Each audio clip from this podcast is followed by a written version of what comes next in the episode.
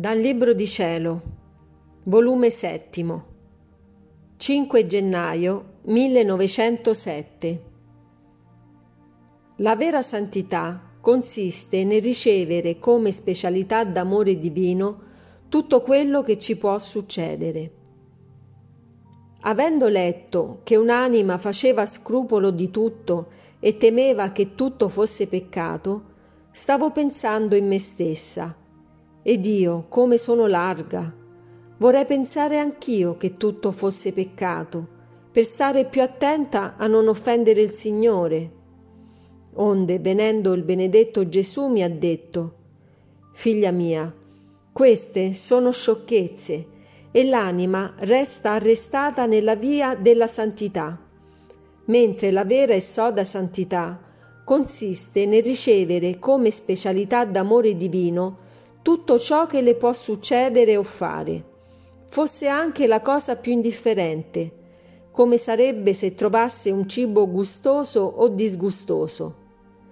Specialità d'amore nel gusto, pensando che Gesù produce quel gusto nel cibo che l'ama fino a darle gusto anche nelle cose materiali.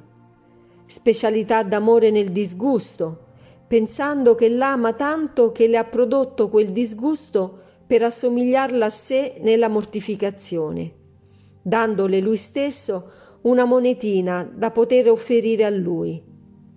Specialità d'amore divino se è umiliata, se è esaltata, se è sana, se è inferma, se è povera o ricca. Specialità d'amore il respiro, la vista, la lingua, tutto, tutto, e siccome tutto, tutto deve ricevere come specialità d'amore divino, essa deve ridare tutto a Dio come uno speciale amore suo, sicché deve ricevere l'onda dell'amore di Dio e deve dare a Dio l'onda dell'amore suo. Oh, che bagno santificante è quell'onda dell'amore! La purifica, la santifica, la fa progredire senza che essa stessa avverta. È più vita di cielo che di terra.